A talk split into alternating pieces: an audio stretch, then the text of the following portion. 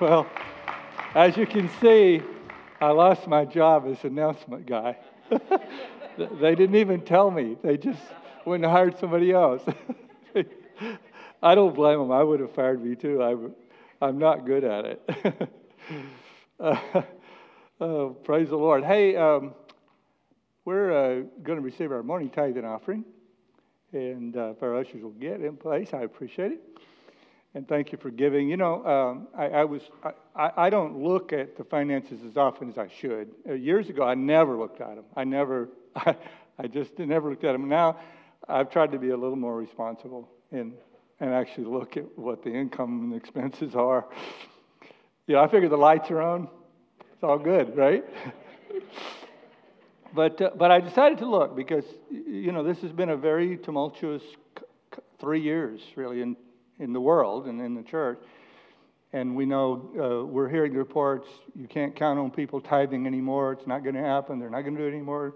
Got to shift. And, and uh, you know, I, I went and checked this week, and I was so pleased. And I want to thank you. I just want to thank you for giving because we, uh, c- considering everything that's happened, you would, you would think that there would be a big drop off. We, we were only $3,500 less less this summer than last summer in the giving. And that's really good. You should, be, you should give, the Lord a hand for that. And, uh, and so I'm grateful to you for continuing to give. I do believe, I do believe in it. I do believe that, uh, and what I believe in the idea of giving living. I really do. And we can, we can argue about whether tithing is New Testament or Old Testament. I, I don't really want to argue about it uh, you, you can't now give God. If you can give God 20%, do that. You know, you can't now give God. So thank you for giving. God, I do believe God blesses giving. I believe God blesses us with money or that which money cannot buy. Amen? Thank you, Jesus, for the generosity of your people. Thank you for your blessings and your generosity to us so we can in turn be generous to one another. In Jesus' name, amen. Uh, well, uh, I, I, just got, I, I don't want to give up my announcement job completely because I got a couple more uh, announcements. Um, I'm very excited. In fact, we, we weren't going to even announce it today, but two people heard about it. You know, when, when something's so good, it leaks out. That's just incredible. So, two people came to me, said, We're so excited about the all church Bible study. And so, um, normally, when you come in September, we try to be ready to go. But we decided to wait and have Vision Month in October. So maybe questions you have about what's this church about? Why are they here? What's our reason for being? We're going to do it in October. Vision Month's going to be October. We decided let's let everybody get back in from their in, into their routine, their fall routine. So you're going to learn more about what we're about, what we're trying to do, and what our plans are for the next year. But one thing, one thing we're going to do is in November uh, first Wednesday night in November, we're going to begin a study of the book of Ephesians. I believe Ephesians is the most important book in the New Testament. I really do. I think if you only had the book of Ephesians, you could have everything you needed to know about God's grace, about the plan of salvation, and about God's plan for a unified community of Jews and Gentiles. And so I'm really excited. Not only that, there's going to be a Portuguese language group that's also going to be meeting at the same time and we really love our Portuguese and our Brazilian um, members and Portuguese speaking members. And um, if the Lord willing, if you be listening, we're going to try to have a fellowship of those of you that are uh, Portuguese language folks, just to prepare you for it in the middle of October. But be uh, stay posted for that. So put that on your schedule every Wednesday night. We're going to start at 7:15. That'll give you time if you have you're dropping off your youth down at Forum, you can drop them off, and then you can be here, and then we'll let you out in time to go back. And we're going to have a sign up. We'd appreciate your sign up because we want to have we want to have some food for you and some beverages and stuff like that. So we'll have a sign up, and we're going to have we're going to have a great time. It's going to be awesome. Amen. Yeah, let's see now. Now you see why they don't want me to do announcements because I I talk too long. okay, a man is flying in a hot air balloon and he soon realizes that he's completely lost. So he starts reducing height and suddenly spots a man down below. He lowers the balloon a little further and shouts, Excuse me, sir, I was wondering if you can tell me where I am. I seem to be lost. The guy looks up and says, Uh, it's easy. You're in a hot air balloon, you're about 25 feet above this field. And the guy in the balloon says, You must work in IT. Uh, I'm guessing you work as a programmer, says the balloonist. He says, the guy says, I do. And yes, I am, replies the man, looking surprised. How do you know? How did you guess? Well, he said, everything you've told me is technically correct, but it's of no actual use to anyone.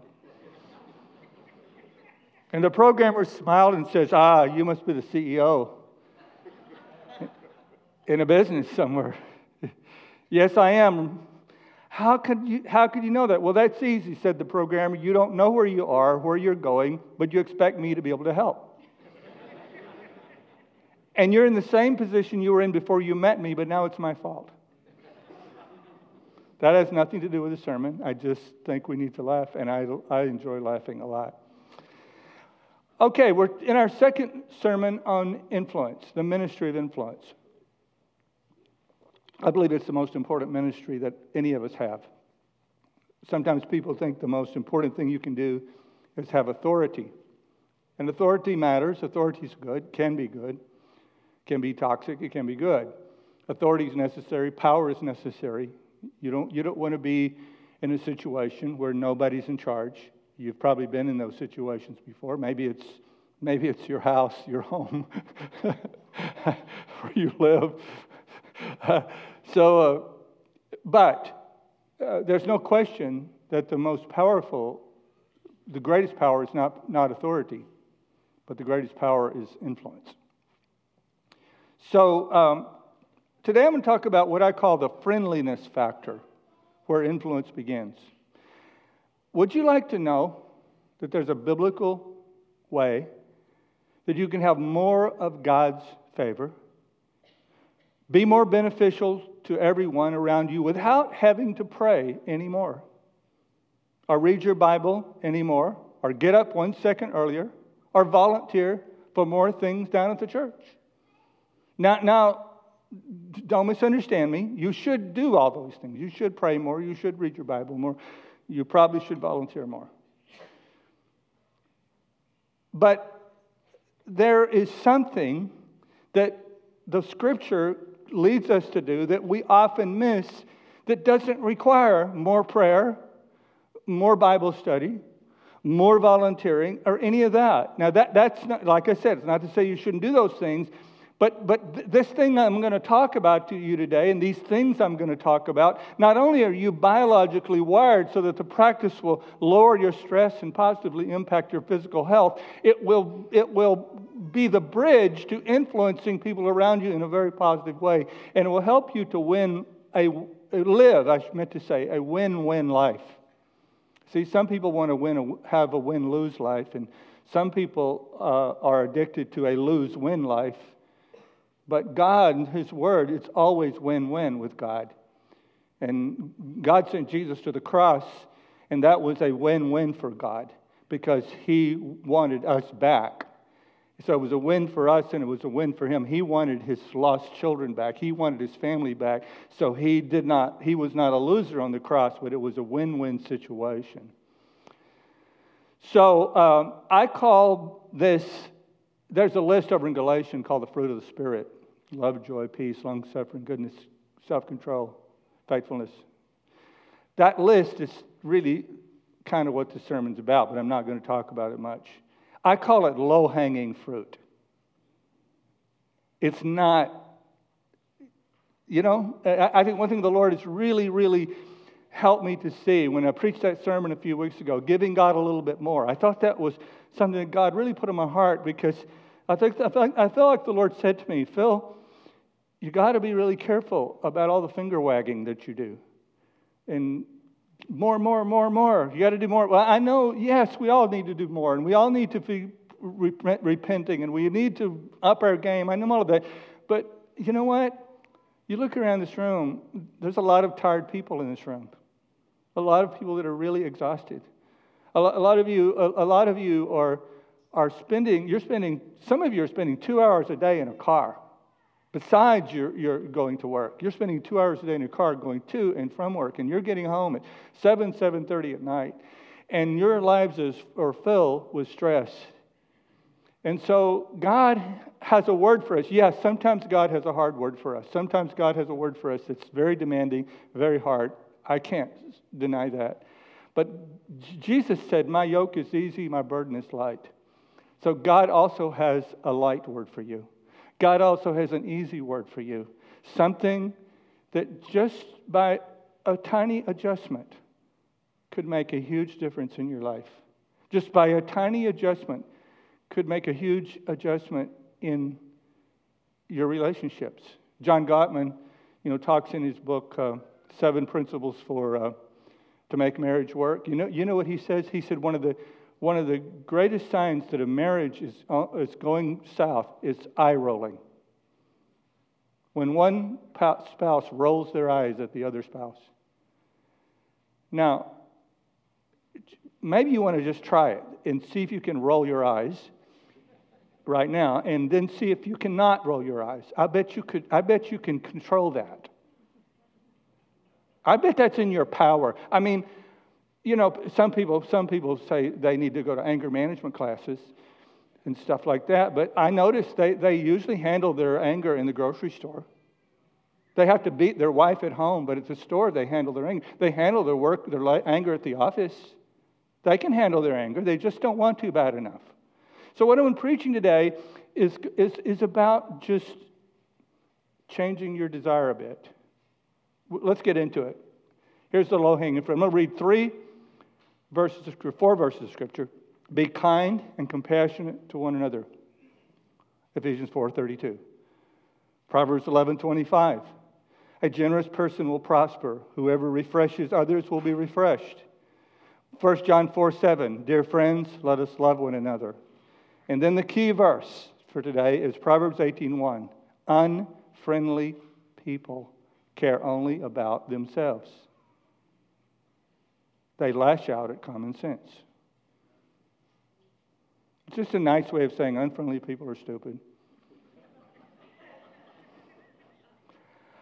Unfriendly means to prioritize oneself. Friendly means to prioritize others. Now, friendship, the problem with the word friendly, I almost didn't put it in the title because friendship is a deeper word. It sounds like friendship, but friendliness is not friendship. Now, friendship's important, but you need to keep the two terms separate. You cannot be everybody's friend. You cannot handle everyone at a friendship level. You cannot have, you can have a lot of casual friends, but you cannot handle but you can only handle a certain amount. Some people have a bigger capacity than others to handle close friendships. And you can't handle intimate friendships with very many people. So we're not talking about friendship. That's an important sermon for another day. Friendship is such an important and deep virtue, we easily miss it being approachable, congenial, welcoming, and friendly is a family of virtues that is so entirely biblical and is implied in our text is wisdom it makes sense. To put it bluntly, I said a minute ago, being friendly is stupid or dumb. To put it philosophically, let's move quickly from the base to the philosophical. To put it, put it philosophically, to be unfriendly is to be unjust. Did you ever think of that? I never thought of that till I was studying, and I found out that St. Thomas Aquinas taught that he used the word affability, and I'll, I'll give you the definition in a minute. He taught that affability was contained in the virtue of justice. Affability means easy to speak to, approachable, amiable, and good natured. So, uh, I don't know. Uh, Chris, come here. You can, you can help me out. This is not not going to blow your mind illustration, but, it, but it's an illustration. So come here. Now, the Bible tells me, look at the audience, the Bible tells me that Chris is made in the image of God. No matter if he's a good guy or, or bad person or a good person, no matter if I, I do find him likable, but if I didn't, I, he's still made in the image of God. Now, now here's, here's Chris standing here, and here's me coming into church on Sunday morning.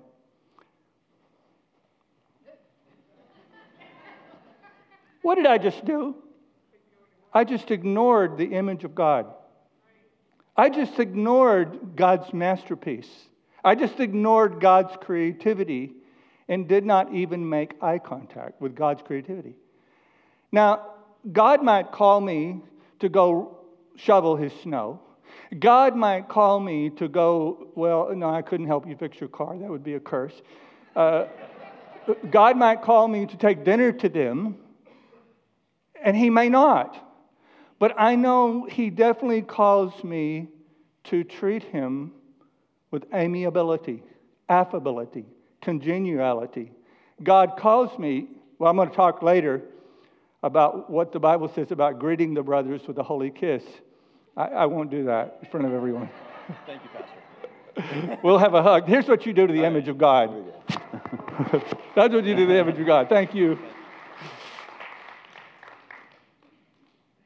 Uh, now, now, I want to give you a biblical example of this, and I want to show you how powerful it is. How powerful this, this, this, just this idea of being, of noticing people and being kind to people and being congenial, congenial and affable and friendly, how powerful it is. And I'm going to, I want to, uh, uh, I, I want to tell you how it relates to the greatest influence in history. And I bet you that study the Bible, you know, besides Jesus, who's the greatest influence in history? Huh? St. Paul, Apostle Paul. Apostle Paul, no question about it. Apostle Paul, the greatest influence, not, not only in Christianity, but in the world. No one rivals Apostle Paul in influence on the world, Western civilization in particular. Paul had three major missionary journeys throughout Asia and the Roman Empire, which time it's known that he either planted or at least influenced 12 churches. Now imagine that.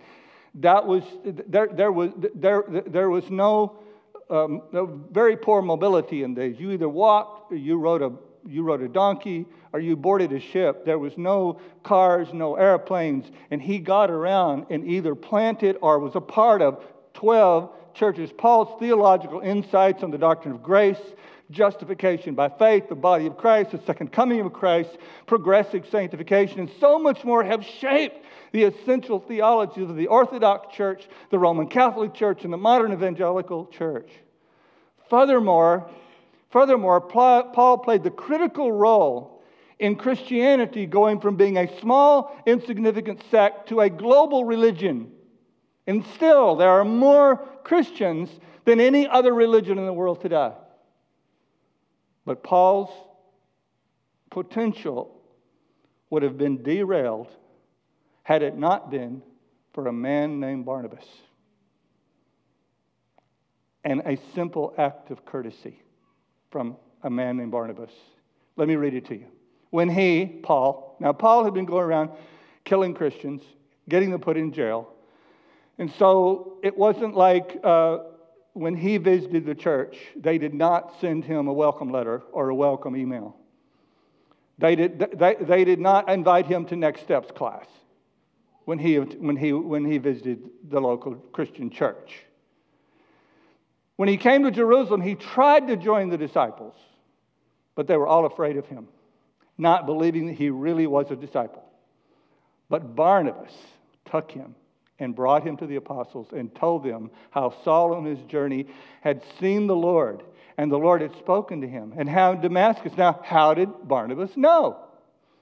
Because he had, I know uh, it's, a, it's, it's such a deep word and it, it, you never thought of it before. I, I'm so glad I'm here to tell you how he learned because some of you have never experienced it. He had a conversation.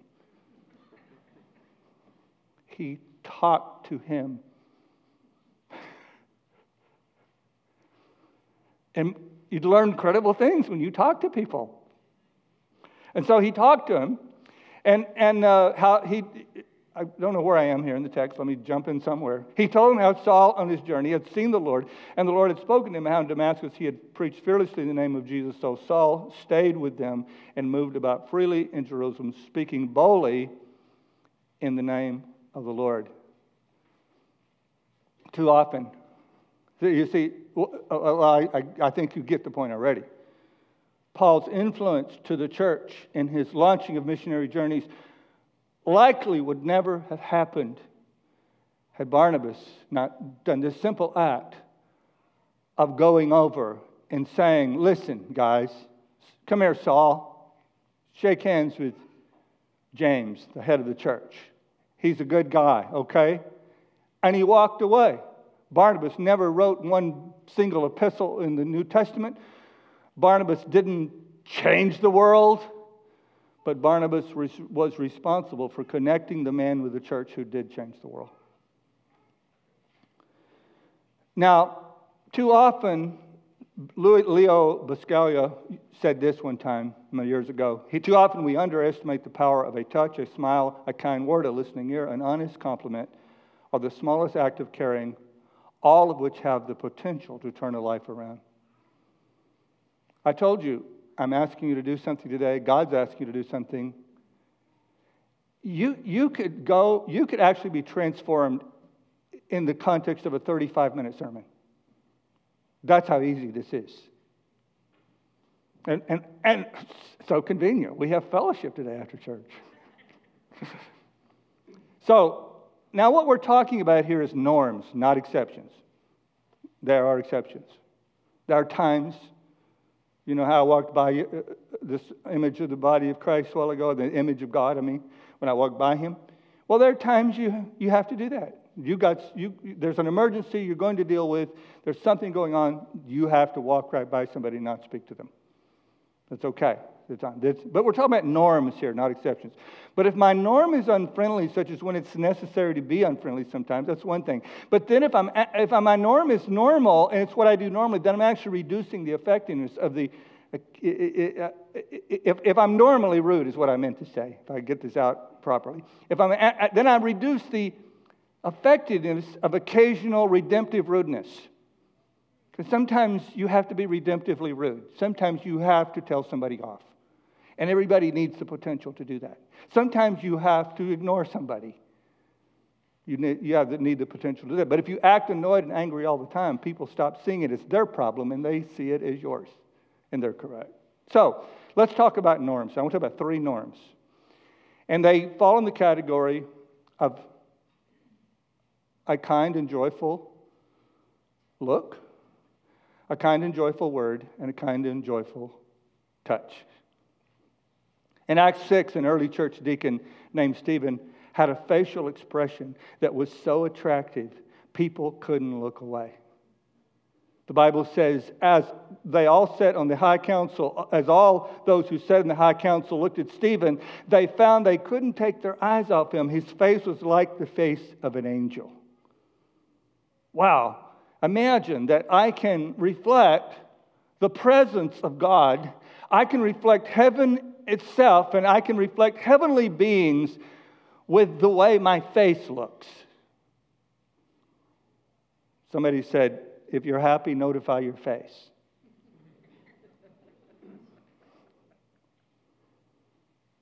I tell you,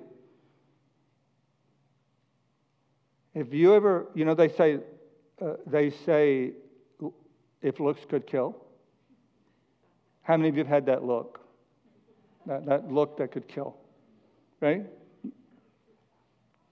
We communicate a lot with how we look at people. We communicate that we're happy to see them or that we do not care. We communicate that we're welcoming them or we communicate that we're rejecting them. We communicate that they matter to us. We communicate that they don't matter to us. You may say, well, I don't mean that's not my heart. Well, let me tell you something. The Bible has a very interesting little verse that many people have used to say that the, out, the exterior doesn't matter, but actually it means the exterior matters a lot. And that little verse is referring to Saul and David, and it says, God, Man looks on the outward appearance, but God looks on the heart. Well, that's true. But man doesn't look on your heart. All other humans can see is your outward appearance.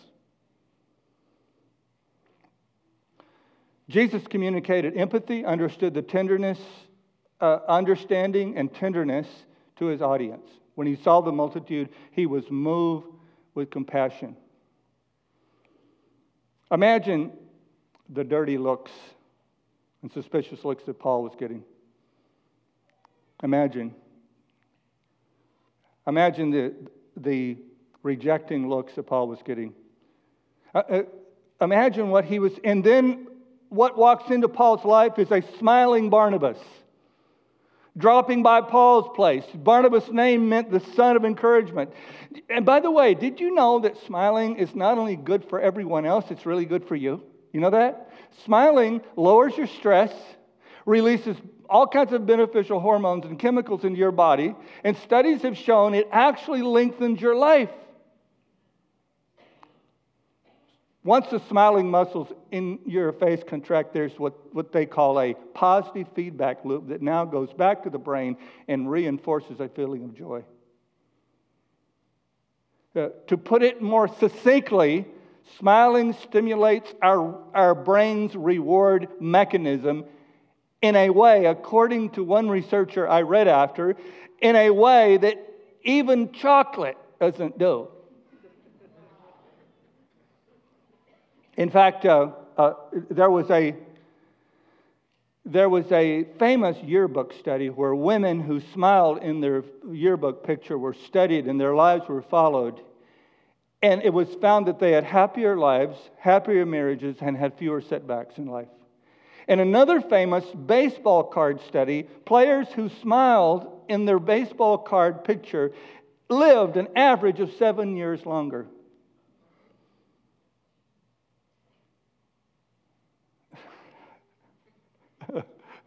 Everybody's looking around. You know, you know what I, you know what I'm thinking. You know, we're, we're always we, we do it in staff meetings, and every pastor does it, and and you might as well know a little bit how the sausage is made, right? We sit around, we talk about how can we get more people to come to church? How can we get more people to accept Christ? How can we how can we how can we do this better? We're always trying to think of some program. We're always thinking of some new program, and, and, then, and then we realize that we've got to have the same people that are already busy to, to, to volunteer to help with this new program because you, don't have the, you don't have the budget to go hire another five people to do this great program you just invented. And the poor people that are you that are sitting at home, you don't know that we've just created a job description for you that we expect you to do, and we will feel that you're disobedient if you don't do it, right?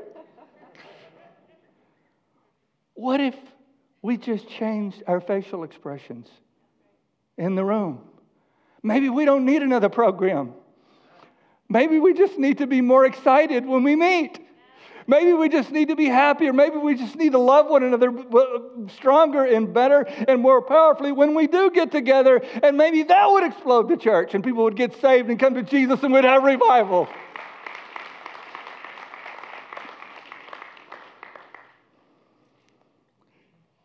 Number two, we're talking about norms. Make your norm kind and encouraging words. Proverb, you know, yeah, I know. Sometimes you have to rebuke somebody. Sometimes you have to disagree with somebody. Sometimes you have to challenge somebody. Of course, we understand that. Balance is a beautiful thing. But balance, let me tell you something about balance. Balance does not mean equal amounts of. Because negative words are heavier than positive words.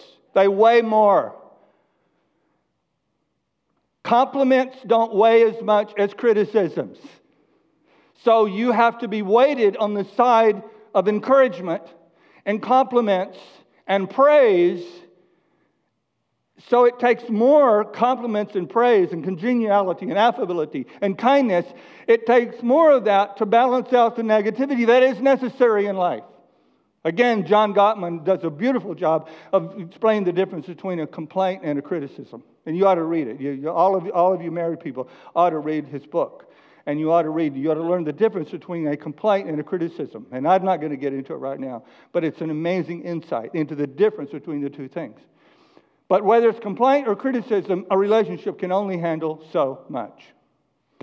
I heard, I heard a guy tell us one time, he said he, he went over to this. Uh, to visit this man and his wife. And the wife is always, You got to pray for my husband. He will get saved, he will accept Jesus. And so she goes over to his house when he's, she, get, she gets him over there. And I've been in this situation before when, when somebody expected me to conquer the resistance of their loved one. And it seldom works. If, if the person closest to them cannot win them, there's little chance that the pastor is going to go win them to Jesus, right? So the pastor goes over there, and the wife is just going on in front of him. And I've been here too. I've been there too. The wife's going in front of him about her husband needs to get saved and accept Jesus. And then she goes out of the room to get coffee or whatever, snacks for everybody. And he whispers to the pastor, I'm already a Christian. But if she finds out she expects so much out of me now, if she finds that I'm a Christian, I will never, ever live up to her expectations.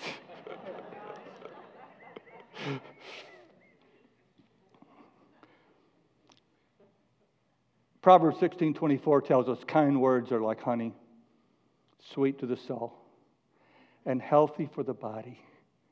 You say, I really, I really want to bliss, I want to minister to people.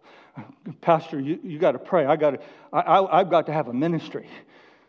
Well, you could just have a ministry by going around and saying kind words to people. He said, he said, I want the ministry of healing. Well, there, there it is, healthy for the body by just saying kind words. Can, can you handle that? Is that too heavy? Is that too, is that too difficult for that? It's, maybe, maybe so. I, am sorry. Positive words, somebody said. I, I forget who said this. I found it somewhere and I thought it was so good. I wrote it down. Positive words are difficult to remember, negative words are difficult to forget. Boy, that's the truth, isn't it? Abraham Lincoln, when he was uh, assassinated, you can go to the Smithsonian and there are articles that were in his coat pocket that are on display at the Smithsonian. One of them was a worn out newspaper clipping which celebrated his accomplishments as president. And the headline was Abe Lincoln is one of the greatest statesmen of all time. Imagine that. You're Abraham Lincoln. You have, you have, you have reunited the country and you've liberated the slaves. And you needed to carry around in your pocket somebody who said something nice about you. That's incredible. Words have power. They're either encouraged or, or discouraged. There's no middle ground. Brain functions at its best and quality of life at its peak when we're processing positive rather than negative words. This is a biological fact. Now, we don't need it to be a biological fact. If the Bible gives it to us, it's wisdom and we can accept it. But I always like to go do this research and, make, and just give the science side of it sometimes. And uh, there was an article I ran across called The Most Dangerous Word in the World. And it's by a researcher named Andrew Newberg and Mark Waldman. They're medical doctors. And here's what he said, or they said in the article. If I were to put you into an MRI scanner, uh, a huge donut shaped magnet that can take a video of the neural changes happening in your brain and flash the word no in all caps for less than one second, you would see a sudden release of dozens of stress producing hormones and neurotransmitters. By the way, don't you just love how the Word of God, we don't even need to know all that stuff. We just need to know the Word of God is so smart and so wise and so good. Just do what it says, and you don't even have to do all that research. Because, because the Word of God is just incredible. I, don't you love the Word of God? I love the Bible. I just love it. But I'll go ahead. We'll humor these uh, medical people and scientists and let them know that they got it right again. They said uh, these chemicals, these stress producing chemicals, these chemicals immediately interrupt the normal functioning of your brain, impairing logic, reason, language processing, and communication. Positive words such as peace and love alter the expression of genes, strengthening areas in the frontal lobes and promoting the brain's cognitive function. They propel the motivational centers of your brain into action. 1 Thessalonians 5:11 says, "Therefore, encourage one another and build each other up, just as in fact you were doing." I, I thought of that when I ran across that verse. I said, "I want to make sure and tell the people of Bethany Community Church that you're already doing good on this score. You're doing good. So this sermon is meant to encourage you. And a couple of cranks that are out there, I'm going to try to convert you.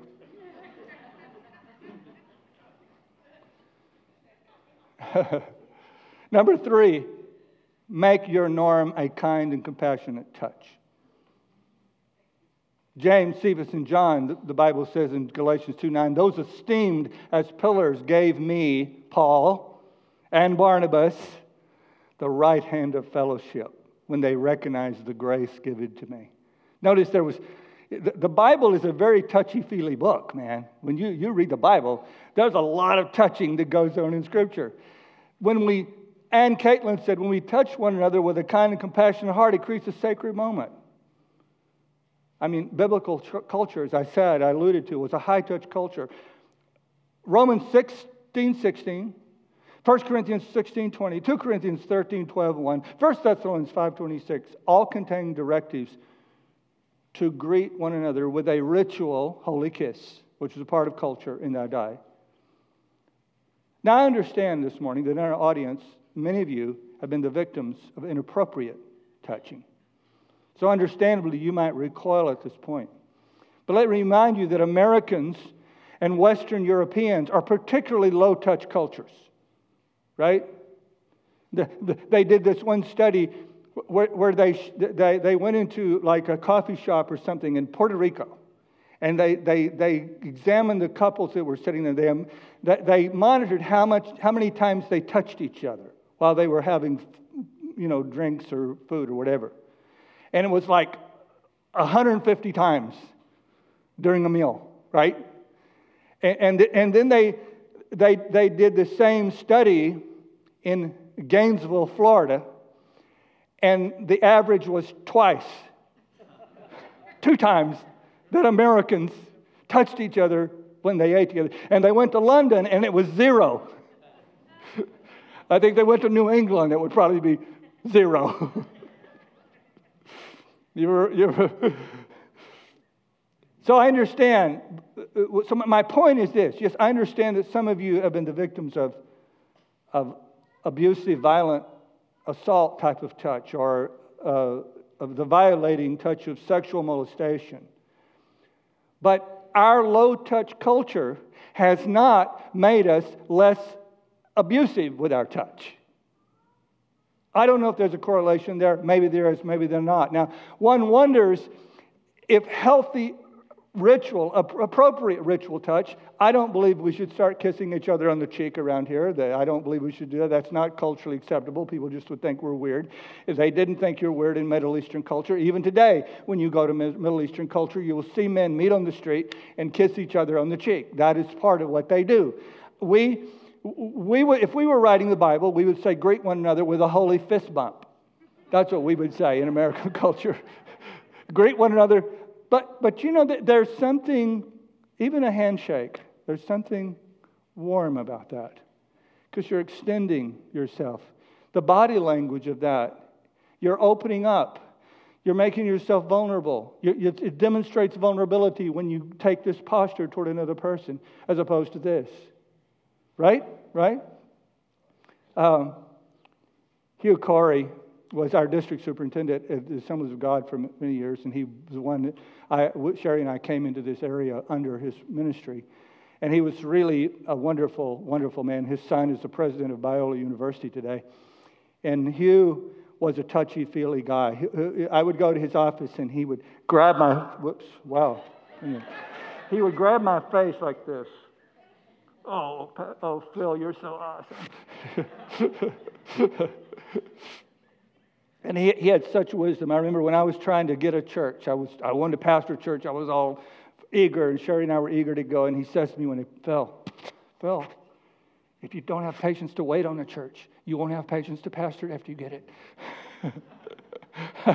he was just, and, and he ended up on on staff at Park Street Church. Been to Park Street Church in Boston. He ended up on staff there. And uh, one day I went down to have lunch with him, and we sat down in a restaurant in, the, in that area, and he puts his hand on my hand for like the entire lunch. And I didn't care what anybody thought. I didn't care. I did not care because it was Brother Corey. And it it, I mean, it actually produces oxytocin. Oxytocin gets released when someone touches your skin. Some of you live your lives and nobody ever touches you. You have skin hunger. And I know, I know what we've done to touch in, in America, Western civilization. It's all sexual touch. All touch is about sexual. But I'm telling you, God wired you. God wired you to need someone to care about you enough to touch you. No one should be untouchable. No one in this room should be untouchable.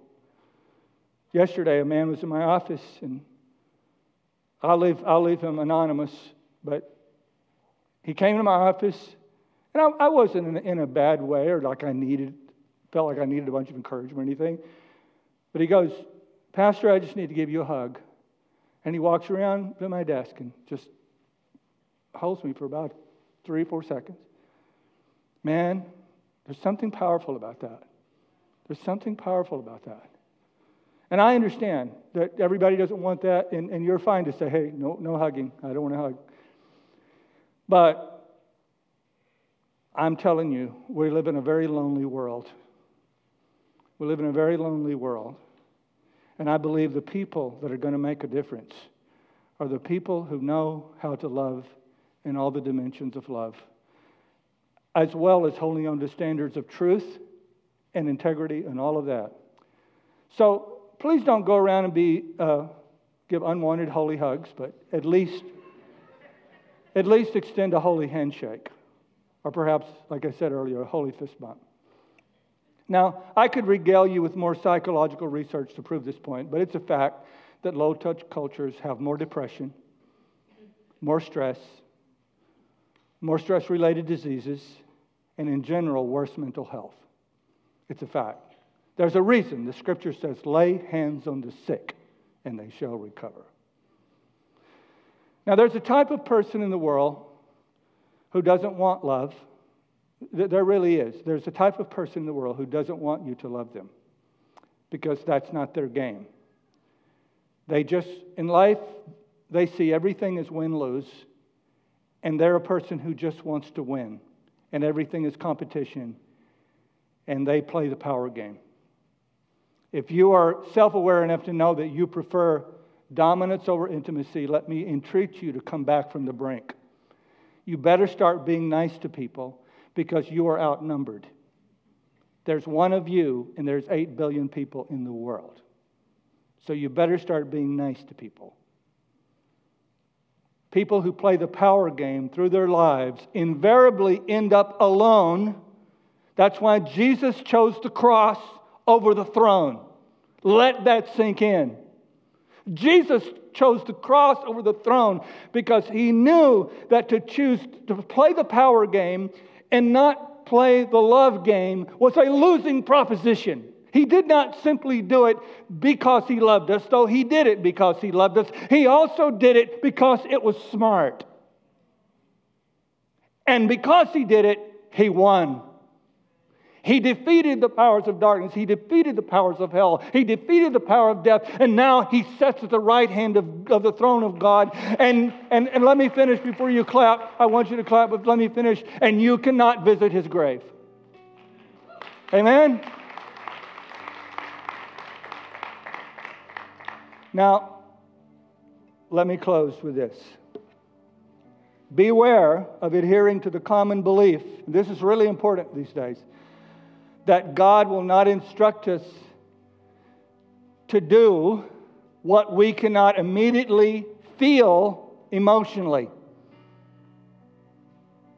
Beware of adhering to that common belief now that you cannot possibly do what you do not feel like emotionally doing. This, this, uh, this belief leads to excusing oneself from commands such as loving one another tenderly, based on the assumption that we cannot conjure, uh, we cannot conjure up feelings of affection instantaneously and all of that. The truth is that God does have a right to command that we feel anything we ought to feel. Now, now let that sink in for a minute. God has a right to command that you feel what He wants you to feel. You are not emotionally independent from God. For instance, for instance, God commands you to feel joy in the Lord. Do you know that? He commands you. He said, he said, rejoice in the Lord always. And you know what the word rejoice means? It means to brighten up. If we ought to, the Bible says that we ought to feel the sorrow of empathy when he commands, weep with those who weep. He doesn't say, if you feel like it. Oh, you feel like weeping with them? No. Work up a cry. Work it up. Make yourself sad. if we ought to feel gratitude, he doesn't say, do you feel, do you feel grateful? He says in Colossians 3:15, be thankful. He doesn't say, well, if you don't feel remorseful for your sin, I guess it's fine. No.